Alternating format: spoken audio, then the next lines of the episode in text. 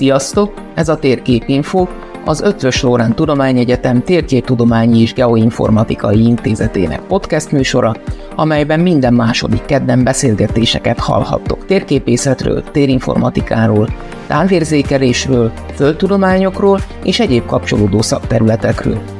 Beszélgető társaink a magyar térképészet elismert képviselői, kutatói és szakemberei lesznek. Podcastes csapatunk nevében remélem, hogy érdekes tartalommal tudunk nektek szolgálni. A Térképinfo podcast működését a Vodafone Podcast Pioneers program támogatja, amely elkötelezett a sokszínű tartalmak népszerűsítése mellett. A Vodafone-nak köszönhetően minél többen hallgatok bennünket, annál hatékonyabban tudunk új eszközöket beszerezni, ezzel is növelve az adás minőségét.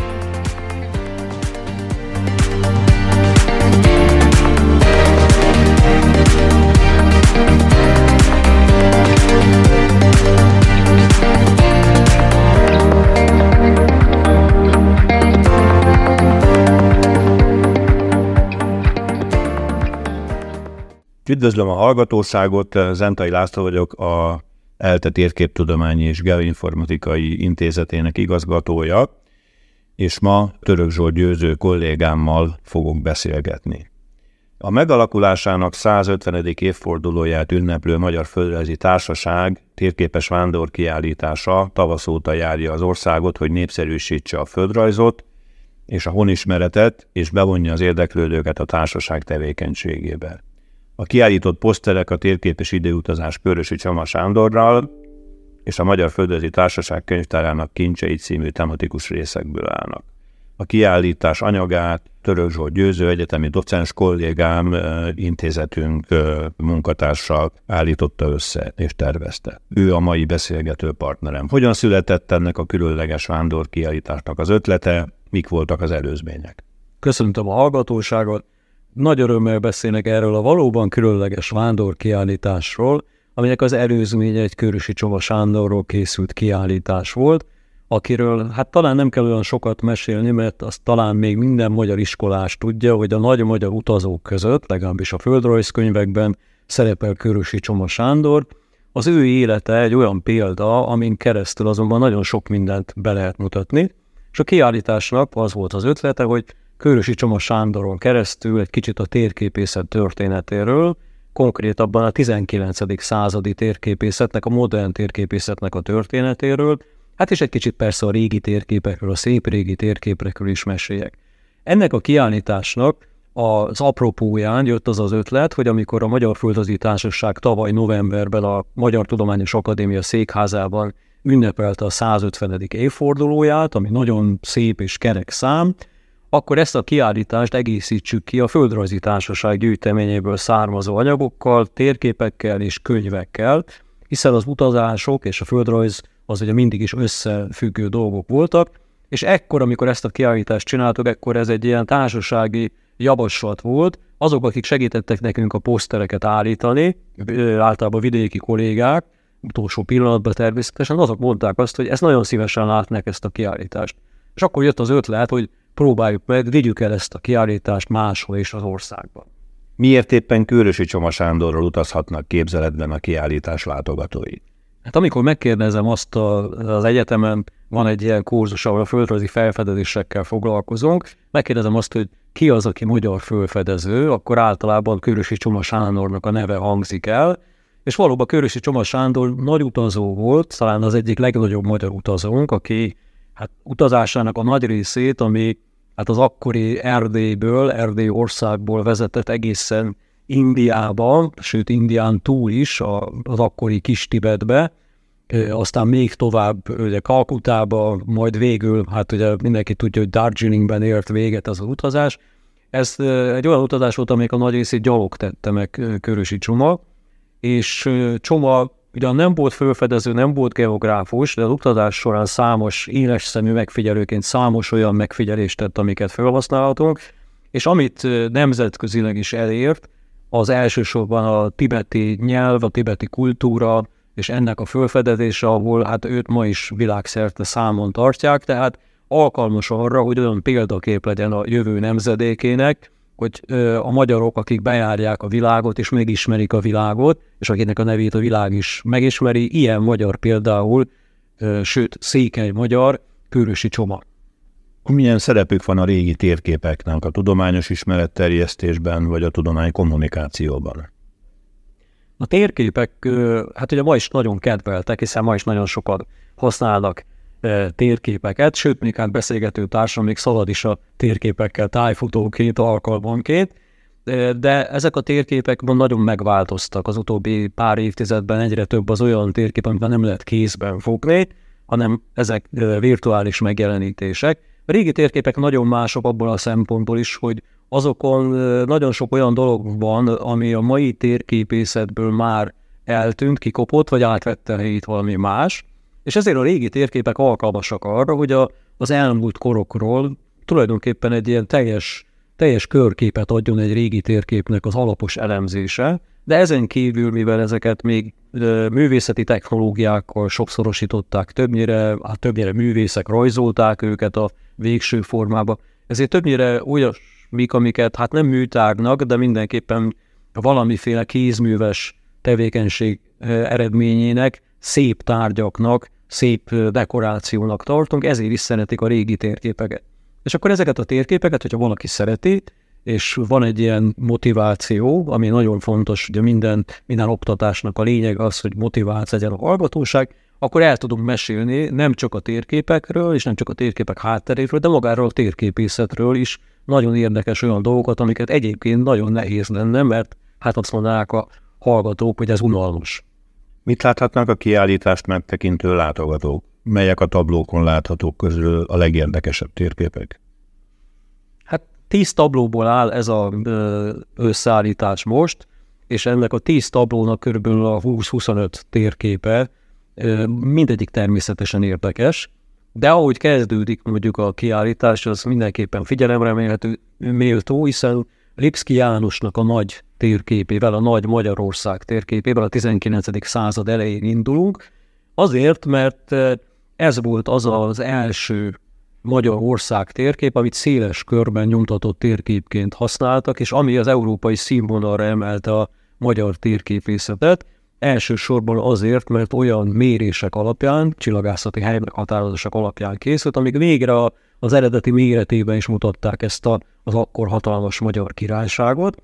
és hát a térképnek a kivitele is csodálatos, ugye többek között hát Koracs Ferenc, aki az egyik metszője ennek a térképnek, tehát nagyon szép, gyönyörű, és az a mai olvasó számára az érdekesség, hogy hát ezen a térképen természetesen már rajta van Erdély, és Erdélyben, hogyha nagyon alaposan figyelünk, akkor meg lehet találni azt a kis falucskát, amit Körösnek hívtak abban az időszakban, és ez volt az a hely, ahol Körösi Csoma Sándor született. És hogyha valaki ránéz erre a nagy térképre, akkor azt látja, hogy ennek a nagy-nagy magyar királyságnak a legszélén, hát ugye szinte, szinte már a királyságon túl, hiszen ez egy határőr falu volt, született ez a székely magyar, és hát itt kapta, talán itt az otthoni időszakban kapta azt a, az indítatást, hogy tanuljon, hogy több legyen, innen indult el aztán a, az útjára is tanult, és aztán ugye a kollégiumba kapta azt a tudományos ötletet, hogy a magyaroknak az őshazája az valahol Ázsiában van. Ebben az időszakban az a teória, hogy a magyarok valahonnan Ázsiából jöttek, hát ezt ugye tudjuk a krónikákból is, de hogy talán az újgurok a, az akkori időszaknak az újgurjai a rokonaink, vagy pedig ők megőriztek valamit abból, ami a magyar őshaza, és Körösi Csoma, aki utána az akkori világnak talán a legjobb egyetemén jár, Göttingenbe jár, méghozzá angol ösztöndíjjal, tehát az ő élete tele van ilyen meglepetésekkel, egy kitűnő tehetség, nyelvtehetség. Úgy dönt, miután ott meghallgat több előadást, például Blumenbachnak az előadásait, hogy ő elindul, és egyedül megkeresi ezt a magyar őshazát, vagy az őshazára utaló nyomokat. És tulajdonképpen ez az, amiért, amiért elindul, és a térképeken ezt az útvonalat követhetjük végig, hiszen minden térképen az útvonalnak újabb és újabb állomása van, és ezeken az állomásokon a, az útvonalnak a legfontosabb ö, állomásait, a szakaszait, azokat be is jelöltük azért, hogy könnyen követhető legyen. Tehát a régi térképes háttér, az tulajdonképpen egy mai olvasó számára mutatja be ezt, hogy az akkori időszakban egyes térképeken még látszik az, hogy milyen karavánutak voltak, mondjuk például Közép-Ázsiában, tehát lehet azt nagyjából követni, hogy körülbelül merre járhatott körösi csomag itt a 19. század elején. Ez abban az időben az utazás az,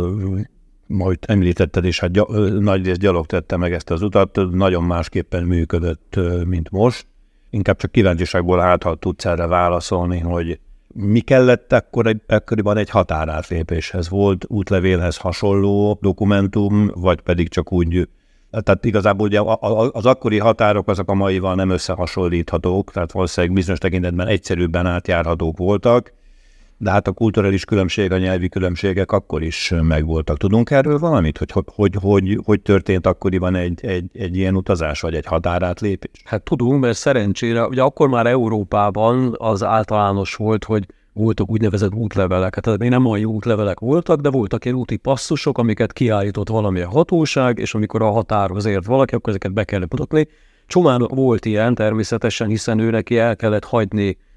az akkori erdélyi fejedelemséget, ami a Habsburg birodalomhoz tartozott, tehát ott nyilván útlevelet kellett, és át kellett lépni a török birodalomnak a területére, ami hát egy elég pikáns határátlépés volt, de természetesen ez ilyen úti okmányokkal megoldható volt, és aztán tovább az útja során is végig mindenhol szükség volt valamilyen ilyen úti okmányra, például ugye most, hogyha az indiai részre gondolunk, ami angol gyarmat volt, akkor oda belépni egy ilyen a Törökországon keresztül és mindenféle arab országon keresztül érkező embernek az azért volt megint csak egy érzékeny pont, és a britek sokáig ezt is gondolták, hogy itt egy, egy kémről, egy hírszerzőről van szó, megjegyzem egyébként hát teljesen jogosan, mert tehát a britek maguk is ezt csinálták, hogy így küldték a kémeket, és ugye Csobának elég sokat kellett bizonygatni azt, hogy ő valóban egy tudós ember, akinek a célja az nem az, hogy a birodalom ellen kémkedjen, hanem éppességgel az, hogy akkor itt valamit szolgáljon, és tulajdonképpen ez a, ez a dolog vitte őt arra, hogy utána a következő évtizedekben igazából a brit birodalom területén, jó részt a brit birodalom területén munkálkodott, de akárhányszor innen ki kellett lépnie, megint csak szüksége volt ilyen úti passzusokra, tehát ebben az időben, ugye itt már a 19. század első évtizedeiben vagyunk, ez akkor már legalábbis az európaiak számára kötelező, hiszen föltűnik az, hogy egy európai ember jelenik meg, akármegyen is lebordult itt a, az évek során. Ugye említetted, hogy ez egy vándorkiállítás. Hol járt már a kiállítás, milyen programok keretében, hogyan mutatták be különböző helyszíneken? Amikor meghirdette a Földrajzi Társaság, aki ugye most már 151 éves ebben az évben, akkor nem is gondoltuk, hogy ennyien jelentkeznek, de a társaság honlapján a meghirdetésre hát legalább 35 különböző intézmény jelentkezett, és mivel egy-egy intézményben legalább két hetes időszakot tölt a kiállítás, ezért hát hosszú-hosszú ideig fog még valószínűleg vándorolni, de már is voltunk az országnak a legkülönbözőbb részein, ahhoz a tervhez képest, hogy eredetileg úgy gondoltuk, hogy majd valahonnan Nyugat-Magyarországról fogunk indulni, ez Szombathely volt, Szombathelyen a Szavária Egyetem központban volt az első ilyen vándorkiállítási dolog, a második az Sopronba volt, tehát nem messze, és itt még tartottuk a tervet, de aztán jöttek a földrajzi versenyek, és a földrajzi versenyek miatt ugye oda a helyszínre el akartuk mindig Debrecenbe, Egerbe, Kaposvárra, és aztán voltak olyan helyszínek is, ahol kisiskolákban, tehát középiskolákban voltunk, általános iskolákban voltunk, egyetemeken voltunk, voltunk seregélyesen, voltunk természetesen budapesti helyszínen is már, és még Budapestre és még számos helyszínre vissza, vissza kell térnünk, hiszen vannak olyan városok, ahol több intézmény is jelezte az érdeklődést. Legközelebb a jövő héten Gödön lesz a kiállítás, azután pedig Legyesbényére megyünk, végül a Földrajzi Társaság vándorgyűlésével Nagyváradon fogjuk megmutatni, hogy aztán megint visszatérünk, és kezdjük újra ezt a vándorlást, most az ország keleti részén, 2024-ben majd a nyugati részre megyünk, és a Balaton köré, biztosan lehet azt már mondani, hogy helyen a Balaton Múzeumban lesz egy hosszabb kiállítás, ami a kitűnő magyar geográfus Bulla Bélának a életművével lesz kiegészítve Gábris tanár úrnak a jó voltából. Nagyvárad volt az első határon túli helyszín, ahol bemutattuk? Valójában ennek a kiállításnak már volt egy bemutatkozás, a Körösi kiállításnak volt bemutatkozás a Marosvásárhelyen, tehát ő már ott előfordult, és hát erős igényetünk van arra, hogy amikor a csomaház majd a kovásztán fölépül és átadják, ami hát bármikor várható, akkor ott az első kiállítás is ennek a kiállításnak egy változata lesz. És persze az ilyen kiállítások, amik így de nem Magyarországon vannak, vagy amik Magyarországon vannak, de egyetemeken vannak, fölvetik azt a kérdést, hogy milyen nyelven legyen a kiállítás, és akkor ugye van olyan kiállítás, ami magyar, van olyan, amik magyar-angol, és persze a, az erdélyi kiállítások magyar, angol és román nyelv.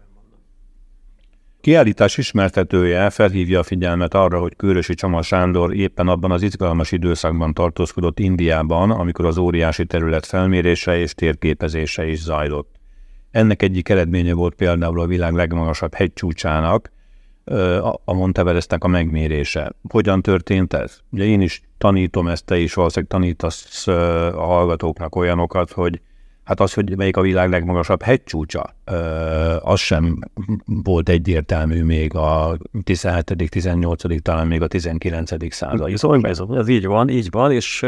Hát ugye sokáig azt gondolták a geográfusok, mert ebben az időszakban geográfusok foglalkoztak ilyen legmagasabb hegy, meg leghosszabb folyó, meg ilyen problémákkal. Például Alexander von Humboldt úgy gondolta, hogy Dél-Amerikában a Csimborasszó a világ legmagasabb csúcsa, és ő le is írja, ugye az utazása során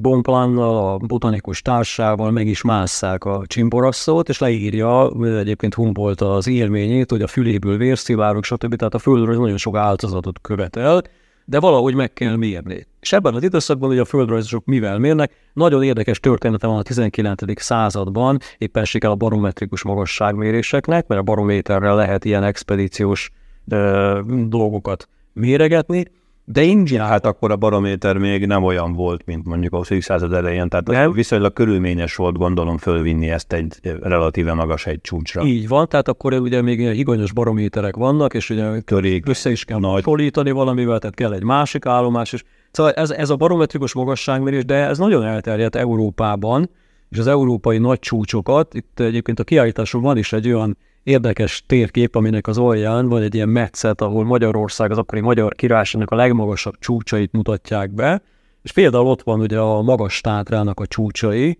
ahol hát érdekes módon egy svéd botanikus volt, aki ezt először megmérte, Göran Wallenberg volt az, aki ezt a, ezt a dolgot elkövette, hogy botanikusként gyűjtés közben természetesen tudományos alapon gyűjtött, és nagyon fontos volt számára, hogy a tengerszint fölötti magasságot is mérje, megmérte ezeknek a csúcsoknak magasságát, egészen jól a későbbi ö, utódok is azt mondták, hogy elismerés Wallenberg dolgainak. Na most Indiában viszont egy teljesen más dolog történik, hiszen Indiában, amikor megérkeznek a britek, akkor igazából már a 1700-as évek végén fölmerül az a gondolat, hogy valamiképpen ezt a hát valóban birodalomnyi, tehát óriási nagy területű szubkontinens, ez az India, hogy ezt valamiképpen mérni kellene. És a mérésnek van egy olyan nagyon érdekes vonzata, ami politikai, hogy azt mondja a brit birodalomnak a képviselője, az akkori helytartó, hogy ezt azért kell megcsinálni a briteknek, hogy bemutassák a brit felsőbbrendűséget. Tehát a térkép, ami így születik majd, az igazából nem csak azt mutatja meg, hogy a britek birtokolják Indiát, hanem hogy a britek egyébként is térképészetileg is birtokolják Indiát, vagyis tudják, hogy Indiában mi hol van, de a térkép egy hatalmas nagy térbeli leltár, ezt szoktuk mondani, és ezért Hát ugye nagyon hosszú idő, még ez elkezdődik maga az előkészítés, tehát a 19. század elején elkezdődik a úgynevezett brit nagy háromszögelés, India nagy háromszögelése, ami hát térképészeti szempontból azért fontos, mert Hát ugye persze vannak háromszögelések, ugye a háromszögelés az egy geometriai módszer, egészen más, mint a mindenféle más ilyen szemrevétel, és stb. tényleg mérésekről van szó, csak hát egy ilyen hatalmas ország, mint, mint, mint India, ami egyébként gyarmatként lesz egyetlen egy ország, ez ugye egy kicsit föladja a leckét a térképészeknek. Tehát ugye a háromszögelésnél az, a, az az alaptrükk, hogy először is mérünk egy alapvonalat, azt nagyon pontosan, és azután pedig szögeket mérünk csak, és három szögekből álló láncokat fejlesztünk, és nagyon-nagyon sokat számolunk ahhoz, hogy a pontoknak a koordinátáit tudjuk kiszámolni. Egyébként én ugye föl... Ugye a pontosság a lényeg, mert hiszen a, ha nem mérünk nagyon pontosan, akkor a végeredmény sem lesz. Így van. És, itt, és itt, amikor pontosságról van szó, akkor itt, itt itt nem is méteres, hanem inkább már centiméteres, milliméteres. Hát itt igazából az, az érdekes, hogy már Indiában 10 mm-es mérés van, ezt több helyen is csinálják, Először Dél-Indiába kezdődik egyébként ez a nagy vállalkozás, mert ez tényleg egy óriási vállalkozás, körülbelül 400 emberrel megy, tehát egy igazi nagy vállalatként megy ez, amiben persze vannak mérnökök, néhány, néhány tucatnyian vannak a mérnökök, de hát a nagy távolságok miatt és, és a, hát az óriási méretek miatt van erre szükség, tehát ilyen több tonnás műszer az, amivel például a szögmérést végzik, így az érdekesség az, hogy itt a háromszögek oldalai azok nem ritkán 60-70 kilométeresek, és van olyan, amikor lehet. méter, amíg el lehetne látni, de, Azon körülmények között... de nem lehetett ellátni. Igen. Ezért azt a trükköt, Trópus itt van egy igen, trükk, itt igen. is van egy trükk, hogy azt a trükköt találták ki, hogy hogy lőporjelzeket adtak le, és a lőporjel, a fölvillanó lőpornak ugye a villanása, az akár több száz kilométerű is látható. Tehát egyébként a háromszögelés története tele van ilyen nagyon extrém sportokkal, tehát nagyon érdekes történet. Aki azt gondolja, hogy a háromszögelés egy unalmas dolog, és ugye én az előbb azt szerettem volna csak mondani, hogy én annak idején, amikor földmérőként számoltam ilyen hátrametszéseket ilyen tekerős számológépen, akkor azért pontosan átéltem azt a részét is, amikor számolni kellett, mert a mérés volt az izgalmas. Igen. A számolás volt az, ami, ami a göri munka volt ebben, és hát ugye sokszor mondjuk egy hátrametszést akkor mi három-négy óra alatt számoltunk ki ezekkel a Willis gépekkel, de hát ma már ugye nyilván ez ne, nem probléma, és ma már nem ezt csináljuk, de annak idején ugye a háromszögelés az arra is jó, hogy a pontoknak a vízszintes értelemben, vagyis az alapfelületen meghatározzuk a koordinátáját, de arra is jó, hogy meghatározzuk a magasságukat, és a magasságokat levezess, levezessük valamilyen tengerszintől. Most Indiában ugye az az érdekes, hogy elkezdődik ez a nagy háromszögelés, keresztül mennek a meridián mentén háromszögelnek, majd arra merőlegesen, hát Európában is egyébként ez a dolog, de Indiában, mivel egységesen csinálják ezt a hatalmas területet, ezért egységesebb, sokkal ö, megbízhatóbb igazából rendszer, vagyis Indiának a végeredményben jobb térképei lesznek, mint az európai országoknak, és akkor elérnek a Dekán alföld után, elérnek a hegyekhez, akkor a hegyeknél hát értelemszerűen a magaslati pontokat is, ott is jeleket ö, hoznak létre, hogyha ez lehetséges, ha nem, akkor meg a csúcsokat irányozzák. És akkor ott elkezdenek ezen számolgatni, hogy vajon milyen magasok ezek a csúcsok, hiszen ezt sosem mérte meg így senki. Akkor számolgatnak, számolgatnak, és egy indiai matematikus egyébként az, aki egyszer csak jön és jelenti a mérés vezetőjének, hogy hát ő úgy találta, hogy itt, itt kicsivel több, mint 40 ezer láb ez a magasság, ami messze több, mint az összes többi a Földön ismert magasság, tehát, hogy akkor ez a világ legmagasabb csúcsa. És persze sokszor utána... Ez a briteknek megtetszett valószínűleg. A briteknek is megtetszett, de hát ugye többször utána voltak, de hát azt látták, hogy nincs mit tenni. Körülbelül hát több száz irányzást végeztek egyébként erre a csúcsra, ez a 15-ös csúcsnak nevezték ezt, mert ugye számozták a csúcsokat, és amikor kiderült, hogy ez a legmagasabb csúcs, akkor ugye jött a következő probléma, hogy nevet kellene adni a csúcsnak. Na, a csúcs névadása az azért volt egy érdekes dolog, mert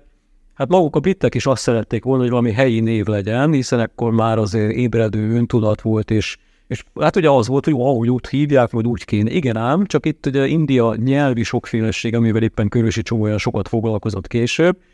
az azt is jelentette, hogy itt ezt a, ezt a hegycsúcsot az összes környező nép, mivel elég magas és elég messziről látható, valahogy elnevezte, de mindegyik név más volt. Végül is azt javasolta a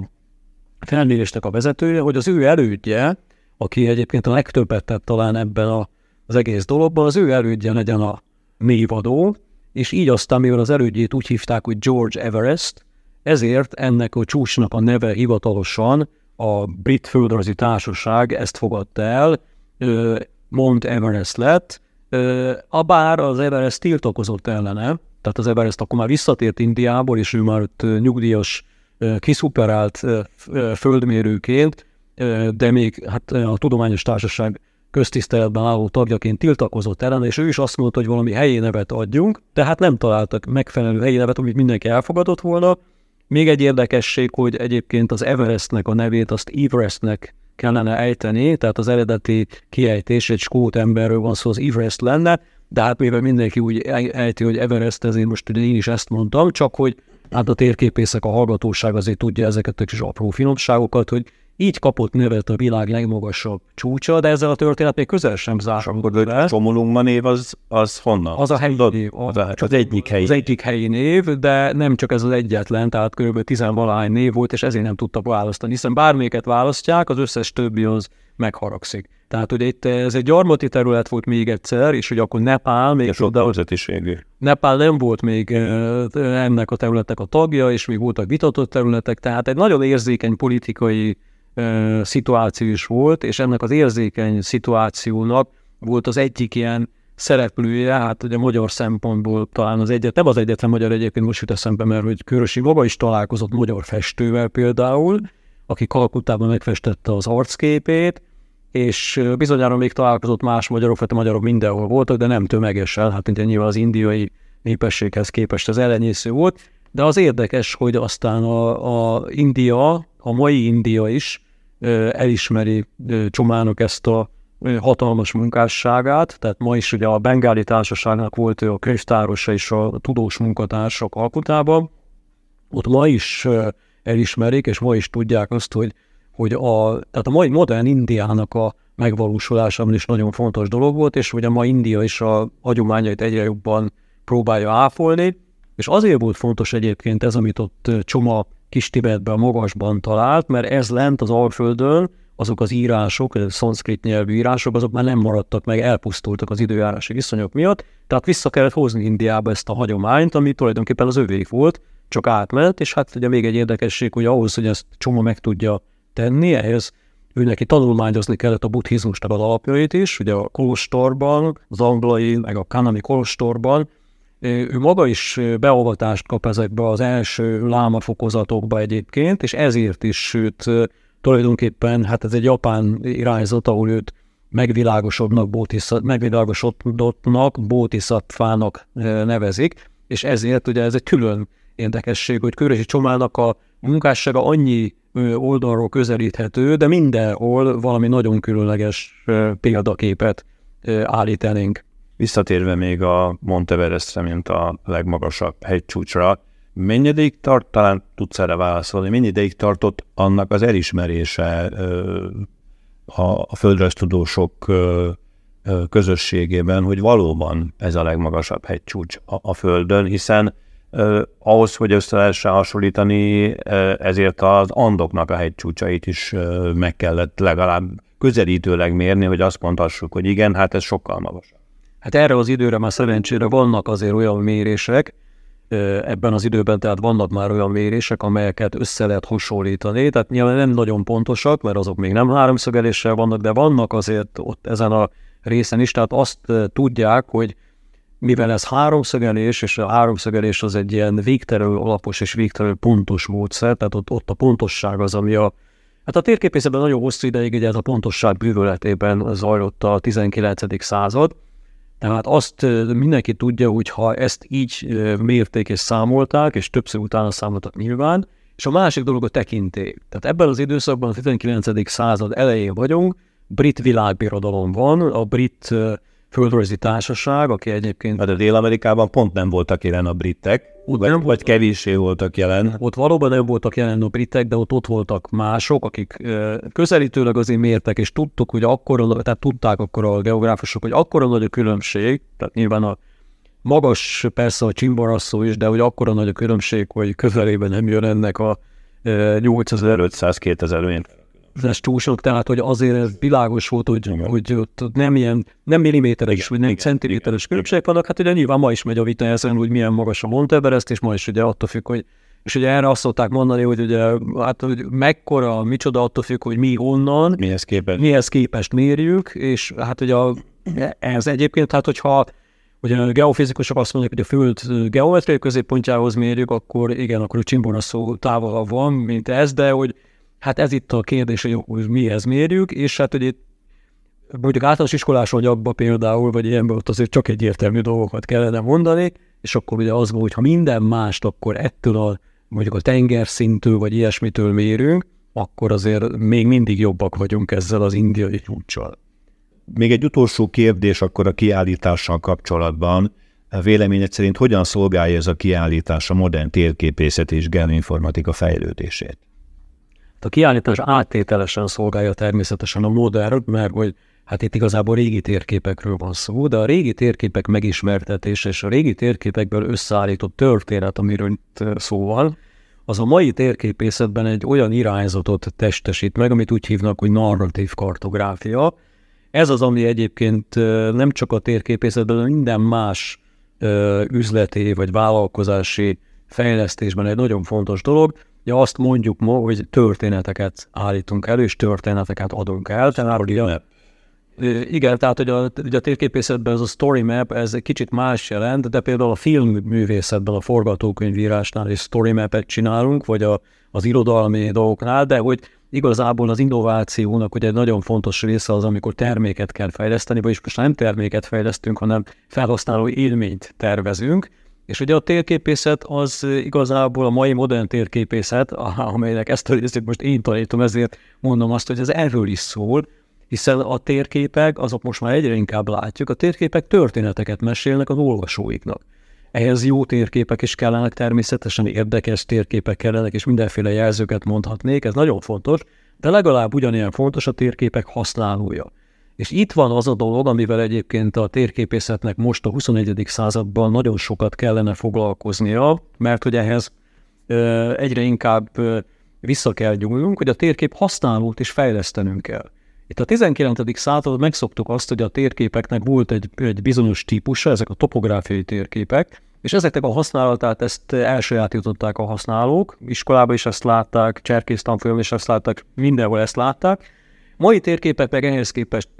rendkívül sokfélék, a használatok is teljesen más ma már, csak közben a felhasználót elfelejtettük, hát nem azt mondanám, hogy nevelni, mert ez rosszul hangzik, de hogy elmesélni a felhasználóknak azt, hogy hogyan kell a különböző típusú térképeket, amiket most már, hát nem is térképeknek nevezünk, hanem térképes szolgáltatásoknak, hogy ezeket hogyan kellene kritikusan használni. És itt ugye a kritika az egy nagyon fontos dolog, mert hogy hát ugye azért,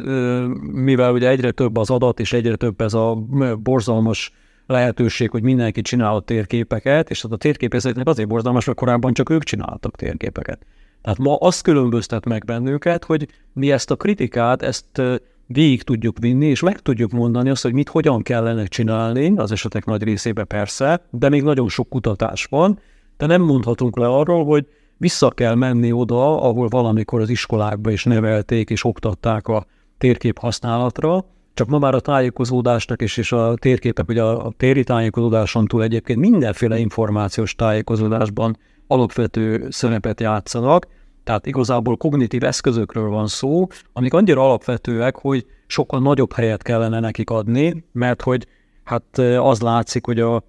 mostani generáció, aki sajnos már ugye útvonaltervezőkkel és ilyesmikkel közlekedik például,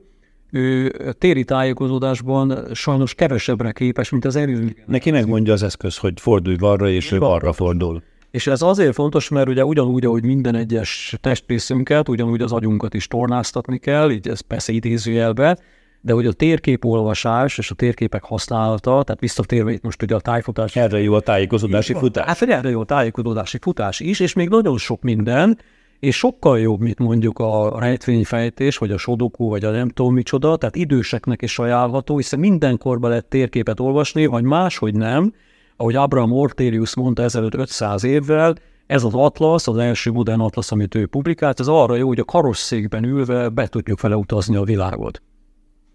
Köszönöm szépen kollégámnak ezt a beszélgetést, reméljük, hogy a hallgatóság is örömmel hallgatta ezeket, és azt is reméljük, hogy az érdeklődők megtalálják ezt a kiállítást